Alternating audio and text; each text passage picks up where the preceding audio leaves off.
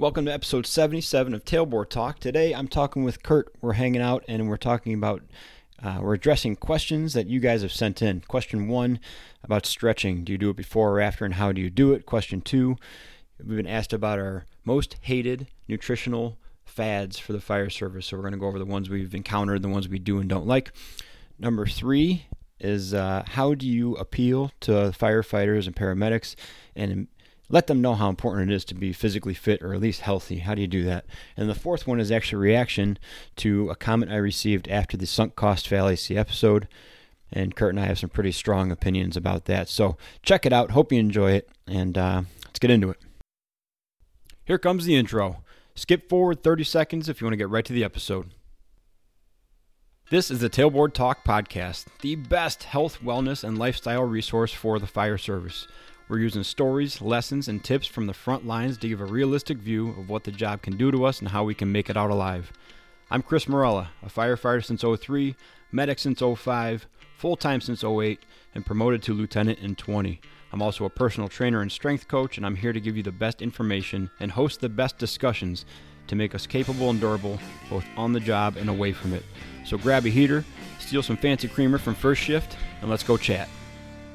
So, did, you, did anything else come to mind? I did not. cool. Well, I got a couple. I got a couple written down right. here. We'll kind of get at this in case uh, Katie comes back anytime soon. You ready? Lightning round? Mm-hmm. Okay, cool. First one, a nice, easy starter for um, kind of a fundamental question. When do you use stretching? Before or after a workout? What do you think? Uh, if you're only going to do it once, you do it after. But there's nothing wrong with stretching way in the beginning of the workout before you start your warm up, or just stretching to stretch. But uh, if if stretching is part of your workout, you do it at the end. Because you're thinking of long, slow, steady, static stretching. Yeah. Right? Yeah, the sit and hold for 30 second type stuff. Yep.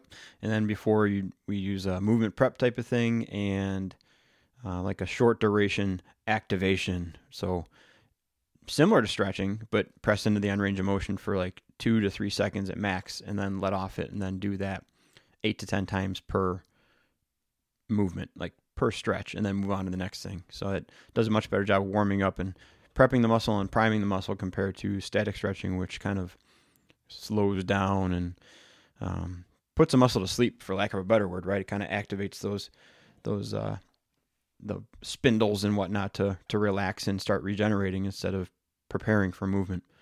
Um, right. Do you remember the two different the two different like theories on stretching warm and stretching cold? Do you remember the difference between those two that were kind of debated for a little bit? I don't. So one of them was stretching warm is ineffective for increasing muscle length because when your muscles are warm, they're more elastic and you can stretch a, a warm rubber band, it's going to continuously return to that original shape, right? And then stretching cold, your muscles are more plastic, so it's like pushing your thumb through a jewel bag, like a plastic shopping bag, whereas you can stretch it and it's going to leave that stretched out length in there. It's less likely to rebound as quickly to that original length. And so people were stretching while warm to try to increase muscle length, and that was determined to be relatively ineffective. And then there's a theory out there that if you stretch cold, maybe you can add some length on your muscle, but it's it's going to be so negligible and so difficult to like actually determine that I think that's pretty much just a theory, you know. Yeah. Um, I can't remember the last time I stretch stretched though. Maybe maybe like a week ago. I think my hip was my one hip was really tight, and I I did a combination of the massage gun while stretching. Um, mm-hmm. But every time, every time I get like the knot, you know, that knot in your shoulder blade underneath your spine, kind of, or next to your spine underneath your shoulder blade, or like any kind of cramp or anything, the best thing I could, I've found to ever do is like a, a workout with intense movement to that direct muscle group. And it seems to do more good than anything. Yeah, and I think we've talked about it before that you said that strength training is the best stretching you can do. So yeah, and a lot of times that if it's tight or seized up or crampy or whatever, um, activating it and telling it to do its job is going to be much more effective than just pulling on it. You know, and so like if, if you get that back pinch like that muscular knot underneath your shoulder blades, the only thing I've ever done that's really taken away is pull ups and rows and uh, overhead presses. And the more you, you make it do its job instead of being seized up, the the more it'll function and kind of uh, it's almost like you're distracting it from the problem it's having. You know, you're you're making it do something and it can't be cramped up if you're making it do its job. So that's my advice. Well, the thing is, is like, yeah, and it, nobody stretches enough proactively. Like nobody's like, hey, I feel good. I think I'll go stretch. It's always like, wow, my hips are really sore. I think I'll stretch. And then you do pigeon pose, pose for 60 seconds. You're like, that's good. Did it. you know, it's like that, 60 seconds is doing nothing, you know? Problem So uh, just identifying that that problem is painful right now, you know, but uh, no, I mean, the amount of stretching that people do is, is not going to solve the problem. So you may as well start moving it. Beauty. All right, question two. Um, a little more loaded question. I kind of adjusted it a little bit to what is the worst firefighter food fad that's gone through the uh, fire service? The worst fad. Um, I'm, I've always been uh, uh, pretty against the uh, no carb, whatever you, whatever you're doing with it, whether it's keto or Atkins or whatever the whatever the carbs are bad. Fad is uh, is my least favorite one. Yeah. Have you ever tried a limited carb? Like, do you to keep it below 100 or to keep it um, at a certain range, or just kind of be mindful overall? Uh, I, I'm kind of a proponent of being mindful overall. Um, I'm more total calories versus percentages. Um, there was a time where I did, uh, this is probably going back 15 years ago or so, when Mark Sisson came out with like the Primal Blueprint, which was basically like what you what you said there. It was like keto, but limited carbs. Yeah. And um, it was it was good for weight loss in combination with other stuff, but I got pretty weak, uh, you know, in terms of performance based metrics, whether it was in the weight room or whether it was, you know, at training with firefighter skills. I, I lost a lot of um, endurance and power doing it. So um, I, I've gone back to you know just being eat like an idiot 20% of the time and Yeah. try not to 80% of the time. Yeah, um, Primal Blueprint. I think I have that. I think I can see it from here. I think it's on the shelf right across the room. That was one of those books where it's like, man, all this stuff uh, in its own context and in its own universe makes a lot of sense. And then you compare what the idealistic Mark Sisson workout is compared to Correct. what you're able to do, and you're like, yeah, I don't think so, pal. So if I can gain, Yeah. if I can gain a couple cool recipes off this and a couple ideas that I can kind of scam and fit into my life, that's cool. But that was a pretty tough one to take uh, full boat. You know, that's a pretty Mhm. impossible task to to live his lifestyle, eat his eat during his windows and his methods and all that. But uh, good principles in that book, at least. Yeah. Mhm. I would have to say that. So you brought up inadvertently, you brought up the if it fits your macros one, uh, just with the total calories. That's the first thing I thought of, which is hilarious. Like I remember having conversations with who at the time I thought was relatively educated in the fitness world about the differences in calories between an apple and a donut. You know, if it's 100 calories, it's 100 calories, so who cares? I was like, what are you talking about? Like, what Yeah. what are we, ta- what universe are we living in right now? And uh, so that was a goofy one. That one's not really taken the fire service by storm, though. I think, I think the one that I've been the most vocal against is intermittent fasting. Um, Yeah. because I think it would work if we worked at a different department, but we're just too busy. And if you're Mhm. if you're aiming for a 16 or 18 hour fast and you time it wrong, that can easily turn into a, a 30 hour fast where we work, you know, and and then your window's closed and you're done for another day if you're that strict on it.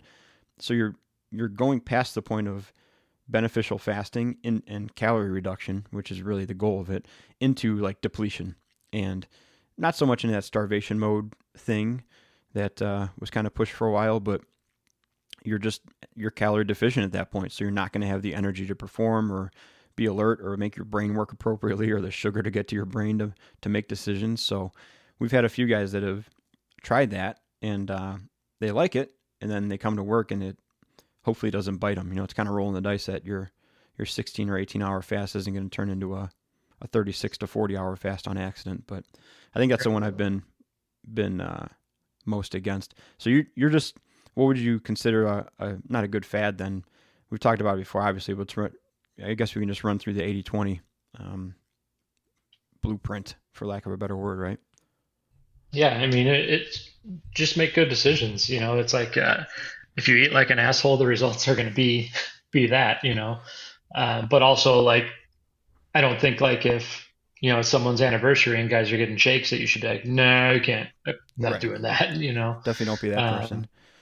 It, it's a it's a long marathon that you're running with with a diet, and so like you know one one thing here or there isn't going to break you know the scale it's just if you do that four times five times a week then it breaks the scale you know um, but the 80 20 is just you, you try most of the time to make good decisions and if if you you know end up having one of those nights that it's you know you run four calls between eight and midnight and you want to come back and have a snack at one o'clock then just have a snack at one o'clock if it makes you feel better you know it's like right um, it's such know, a, so that, that, that's basically it.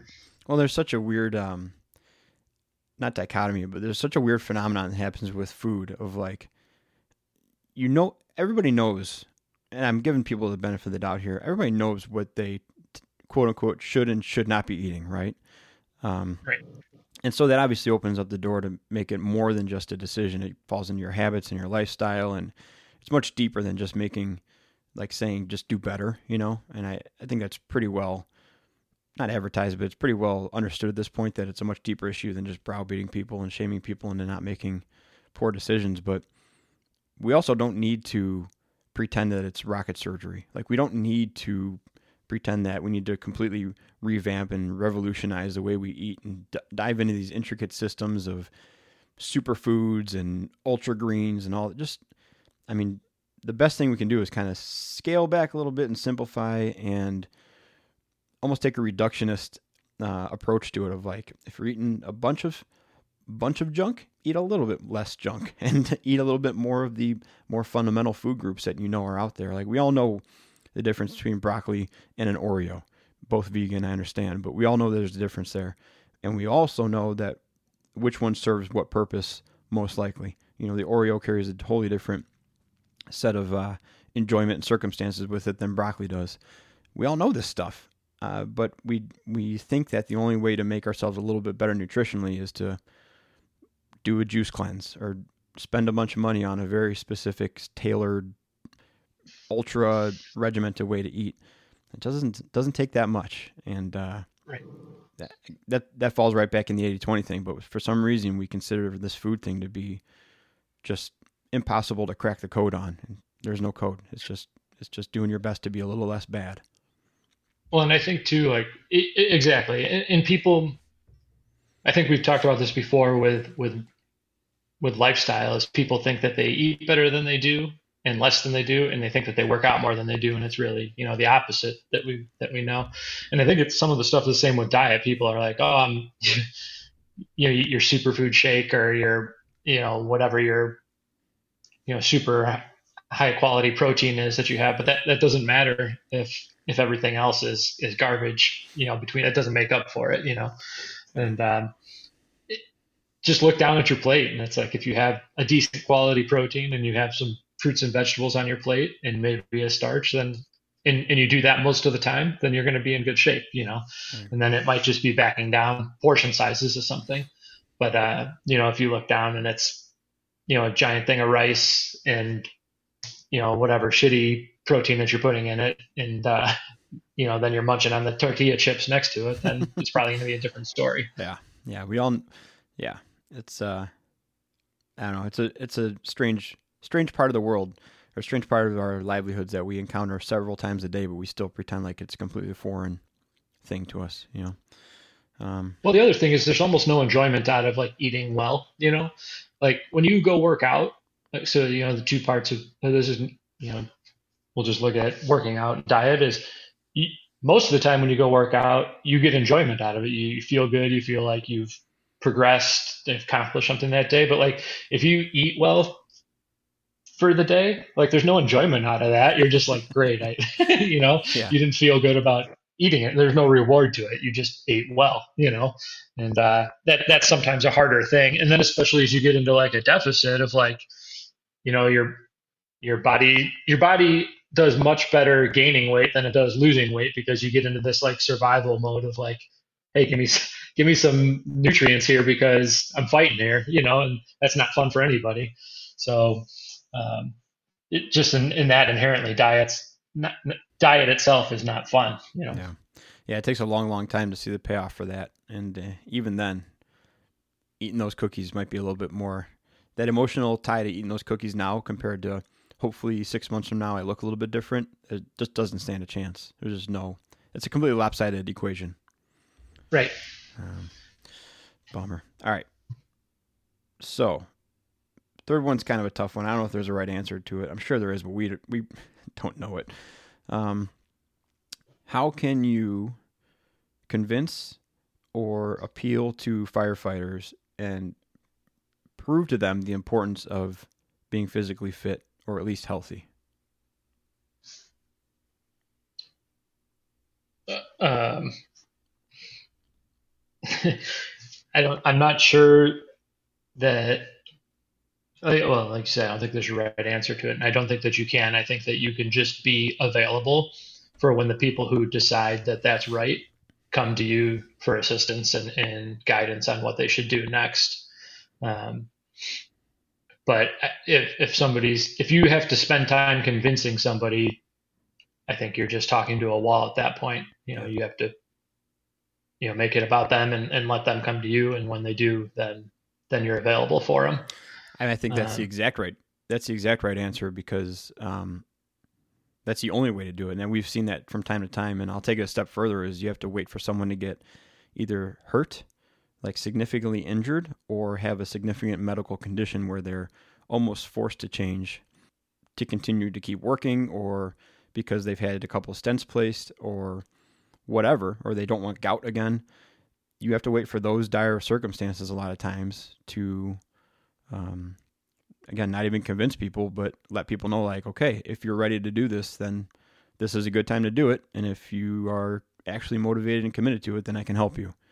Um, mm-hmm. I mean, I've turned away several people from the department we work at because they're, I asked them, like, what are you looking for out of um, a coach? Like, what are you looking for out of this training, out of joining um, my personal training thing, my remote thing. What are you looking for? And as soon as they say motivation, I'm like, well, I can't, can't really help you with that. Like if, if motivation is two percent of what you need, and me sending a text message to you saying, "Hey, work out today," if that's all you need, then I can do that. If you need me to do anything more than that, then this isn't going to work, and that's okay.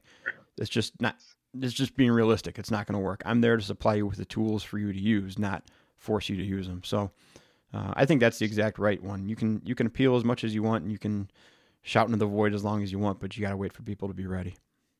Mm-hmm. Um, and we have we've seen that with with people who've gotten significantly hurt. The the trick is, and this is part of the training we just did, is they'll be hurt and they'll have surgery or they'll have their whatever medical event, and then we'll get them to a point of close to where they were, and they're like, well, this is where I was, and I was comfortable there, so I guess I'll just I think I'm done. You know, I feel good my shoulder isn't waking me up every night when I go to sleep, so I guess I can kind of ease off on my my uh, exercise and my diligence a little bit. And, and that's one of the points we brought up in that training several times was that's when you need to to hammer down. Like that's the most important part because you're feeling good, you're going to test it more, you're going to be less cognizant of whatever the injury was, uh, but it's likely not as strong as you think it is, or actually as prepared as you think it is. So that's when you're more at risk to get in trouble. And uh, Mm-hmm. That's kind of the cycle, right? That's the runner cycle of run, get yep. injured, go to therapy and rehab, rest, feel better, run and get injured again. And breaking that cycle is yep. tough, but it's all in the uh, it's all in the subject, all in the client that uh, has to decide they're ready for it. All right, so I have one more um, topic to hit on. This was a, a comment that was sent to me after the, I think the, let me scroll back on it. I think it was the um, I can't remember the name of the the uh, sunk cost fallacy one. Did you listen to that one? I didn't. Okay, so here I'll give you the synopsis. So just a few ago, we did this thing on the sunk cost fallacy, and essentially what it is is uh, you you go to the movies and you buy your popcorn and uh, your drink, and you're sitting down, and ten minutes in, you're like, "This movie's terrible," and I don't want to. I'm not. I don't like it. This sucks. Uh, but then you say to yourself, "Well, I drove here and I spent the money for the ticket, and I spent the money on the popcorn, and we're already sitting down, so I might as well just sit through the next hour and a half." So that's the sunk cost fallacy, and it's it's been proven wrong every single time. Like any time that you are doing something out of obligation, either to like quote unquote get your money's worth or well we're already here we might as well that's always been proven to be a false investment that your your time and your energy is better spent doing the thing you want to do or just leaving that situation so it's a the fallacy of the cost you already sunk into it uh, being worth mm-hmm. it so i got this message afterwards and said this just happened to me recently uh, as to why i'm not going through medic school this year and why i won't get vaccinated so here's two here's two different subjects coming at me quick right mm-hmm. so there's a lot in here i don't want to we can kind of break it down um, and I said, well, you know, uh, medic school is good. It'll get you preference points. Vaccines are going to happen everywhere, and uh, I wouldn't. I, th- I would expect that to be a requirement for departments that are testing now. Like it's it's tough to put a mandate in for people there, but if you're going for a job in the fire service, don't be surprised if they require um, a COVID vaccine. So this person wrote back, the vaccine is not my biggest concern. If someone chooses to fire me because of not having it, that's their problem, not mine. I love this job, but it's been ruined for me a few times. And kind of going off some of your podcast topics, I don't want to keep doing something that I won't be happy doing for 25 years or feel like I'm just sticking out to please other people. Maybe that'll change in time, blah, blah, blah. So I responded to a few things on there. What's your what's your knee jerk just hearing that message? Um, the two the two main parts that I saw were vaccine's not my biggest concern. If someone chooses to fire me fire me because of that, that's their problem, not mine. Obviously, this person doesn't want to get it. And then uh, I love this job, but it's been ruined for me a few times. I'm not sure if I want to keep doing it. Um, I mean, it sounds like your problem if you get fired. That's exactly what I wrote. That's exactly what I wrote. I said it's absolutely your problem if you get fired. Yeah.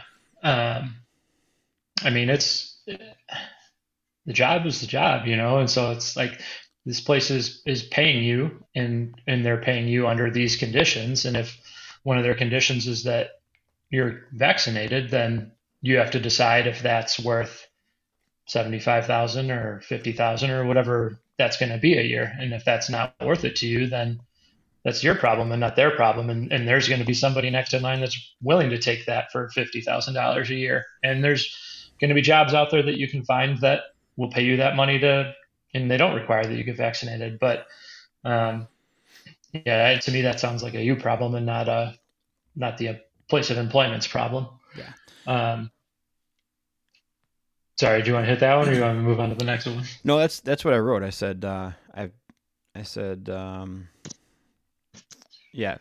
So I answered the second part first, but I said also if someone fires you for any reason, it's definitely your problem more than theirs. There's the endless line of people that are willing to take your job, and that's the truth. Like I remember hearing when I was a part timer, like you're not bigger than the job, and uh, the fire service was around a lot longer than you, and not this was these weren't like directed comments. This was just letting letting us part timers know like what we're getting into, you know, um, and that's true. This uh, this is a, a, combination department this person's working at, so they have full timers and part timers, and uh, yeah, if you think that you not being there is gonna like hamstring them in any way, besides them looking, besides them taking more time out of their schedule to replace you, I mean, I, I think that's just completely false, and you know, I would expect most most fire departments or cities at this point are going to require to change the aside from the vaccine, the requirements are going to be continuously changing, and you're going to continuously have to evaluate if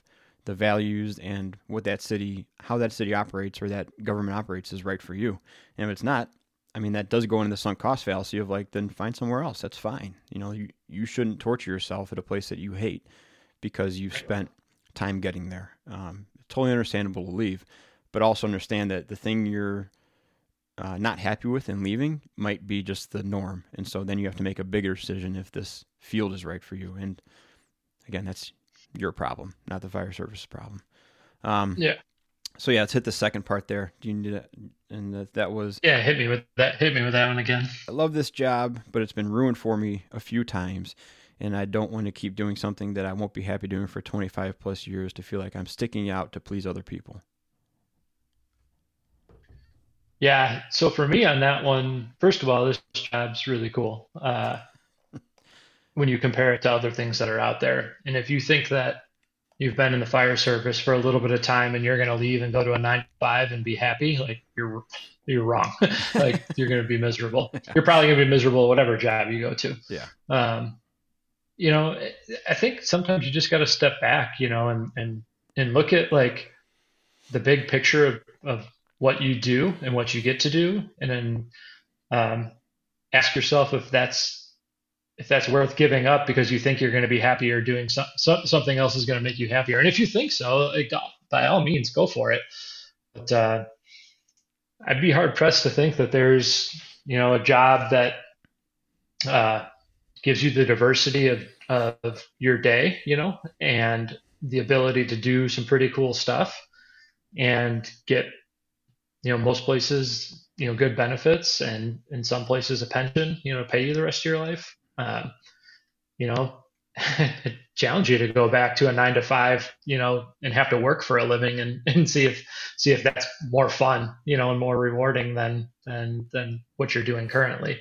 You know, it's just the, old grass isn't greener on the other side. You know, I think.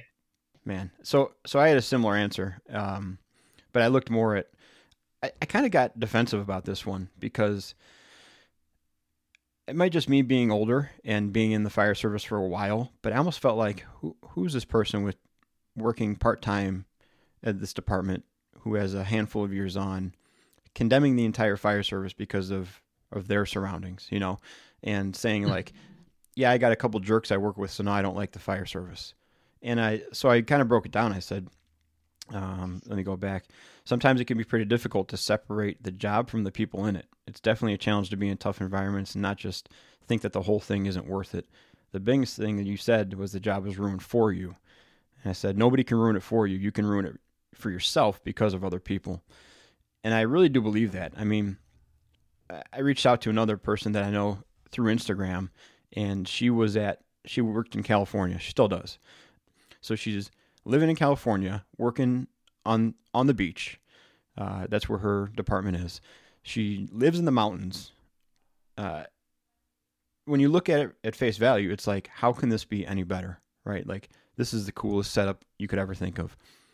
And then you talk to her, and she's like, well, I had these, uh, you know, there's X number of stations, and this station, you know, I don't get along with really well, and I'm trying to, you know, transfer to this station, and this is the dynamics. I'm like, this that's where I work. Like you're talking about, it's it's the exact same thing of like the same different circus, same clowns or whatever. You know, she's describing yeah. people that she's met at both departments who she's either made friends with or clashed with. I'm like, I got one of those, and uh, I got several of those guys, and so it just it goes to show you like you're gonna make you're gonna make your situation good or bad. You're gonna decide what you want out of it, but that takes a lot of personal accountability to say these people I'm working with or these people that I'm dealing with aren't my favorite, but that doesn't ruin the job for me. You know, you can make them ruin the job for you, but that's going to be a personal decision.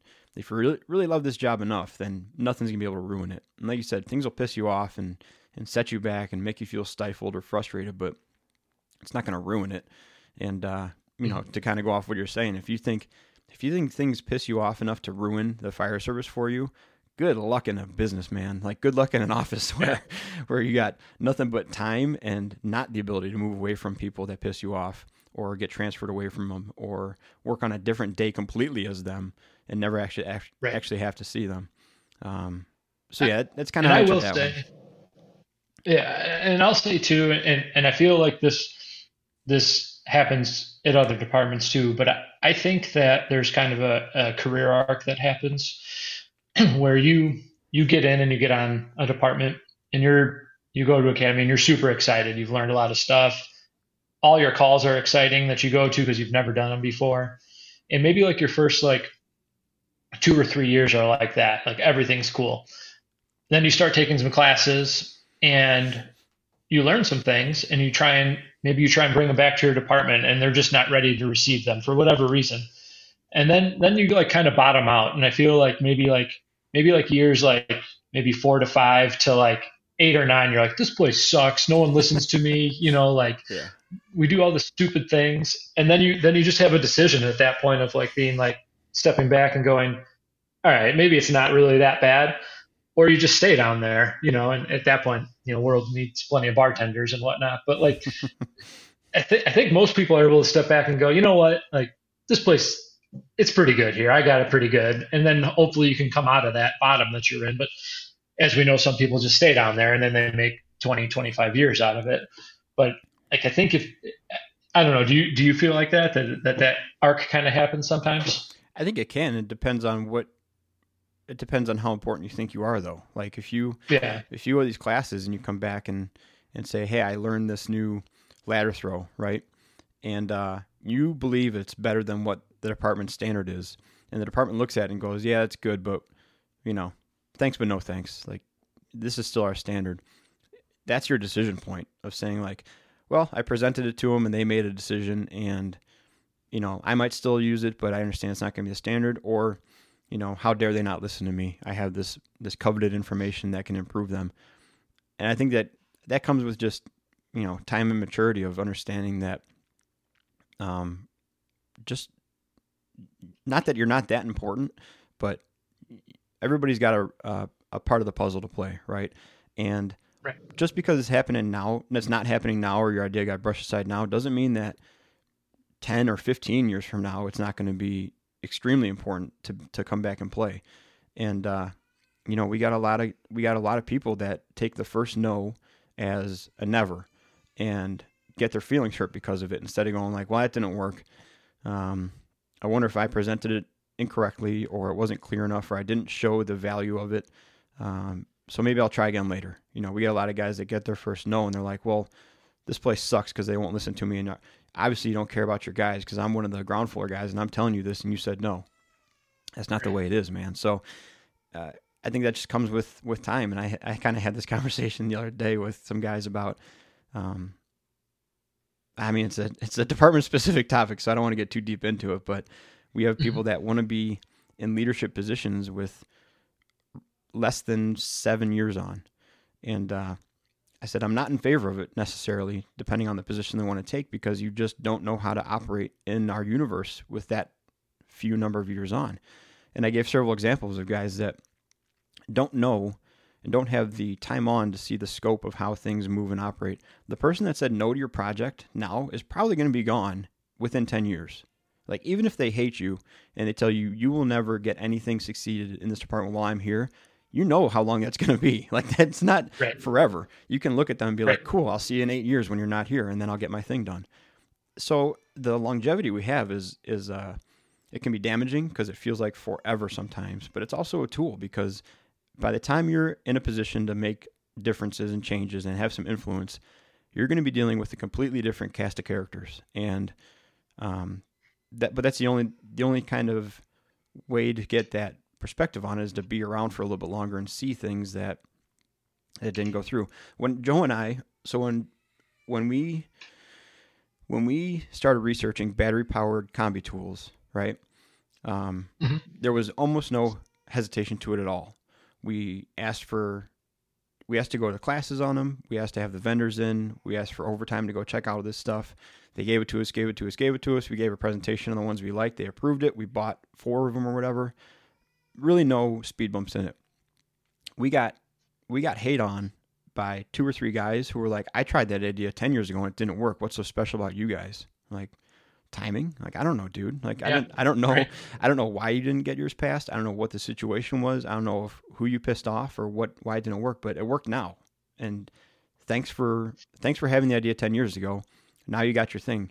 You have a decision to make. You can be happy it finally happened or you can be pissed off that you know these guys got it done and i didn't and blah blah blah. And some guys went one way and some went the other way but it's all going to be a personal decision how you're going to handle this stuff. But i mean one thing you shouldn't do is uh, make a decision five years into your career that you're going to regret 15 years later. And um, mm-hmm. it takes a long time. If you make those decisions, you actually do have to wait for all those people to leave, and that can be excruciating. But you know, if you if you have the maturity and the wherewithal to be a little more level headed about it and understand that the role you play now isn't going to be the role you play forever, then you know that things are dynamic, man. They're going to keep changing. Mm-hmm. So I, I don't know if that answered your question. That was long winded. Just kind of got some ideas, Ah, but but uh, yeah, I don't know. We'll see how much that added out. we'll see how much of that was pertinent. Um, that's it, man. Those are the four things. Those are four things to hit on. Anything else pop in your mind while we were talking? no, I don't think so. Beauty. All right, dude. Well, uh, let's see. Buy me a coffee button's still up. It's been kind of dry recently, so we'll see if we can scam some coffee off people, and uh, maybe next time we'll be in person sharing some some nitro cold brew, cold brews and iced vanilla lattes. Cha-ching. Sweet.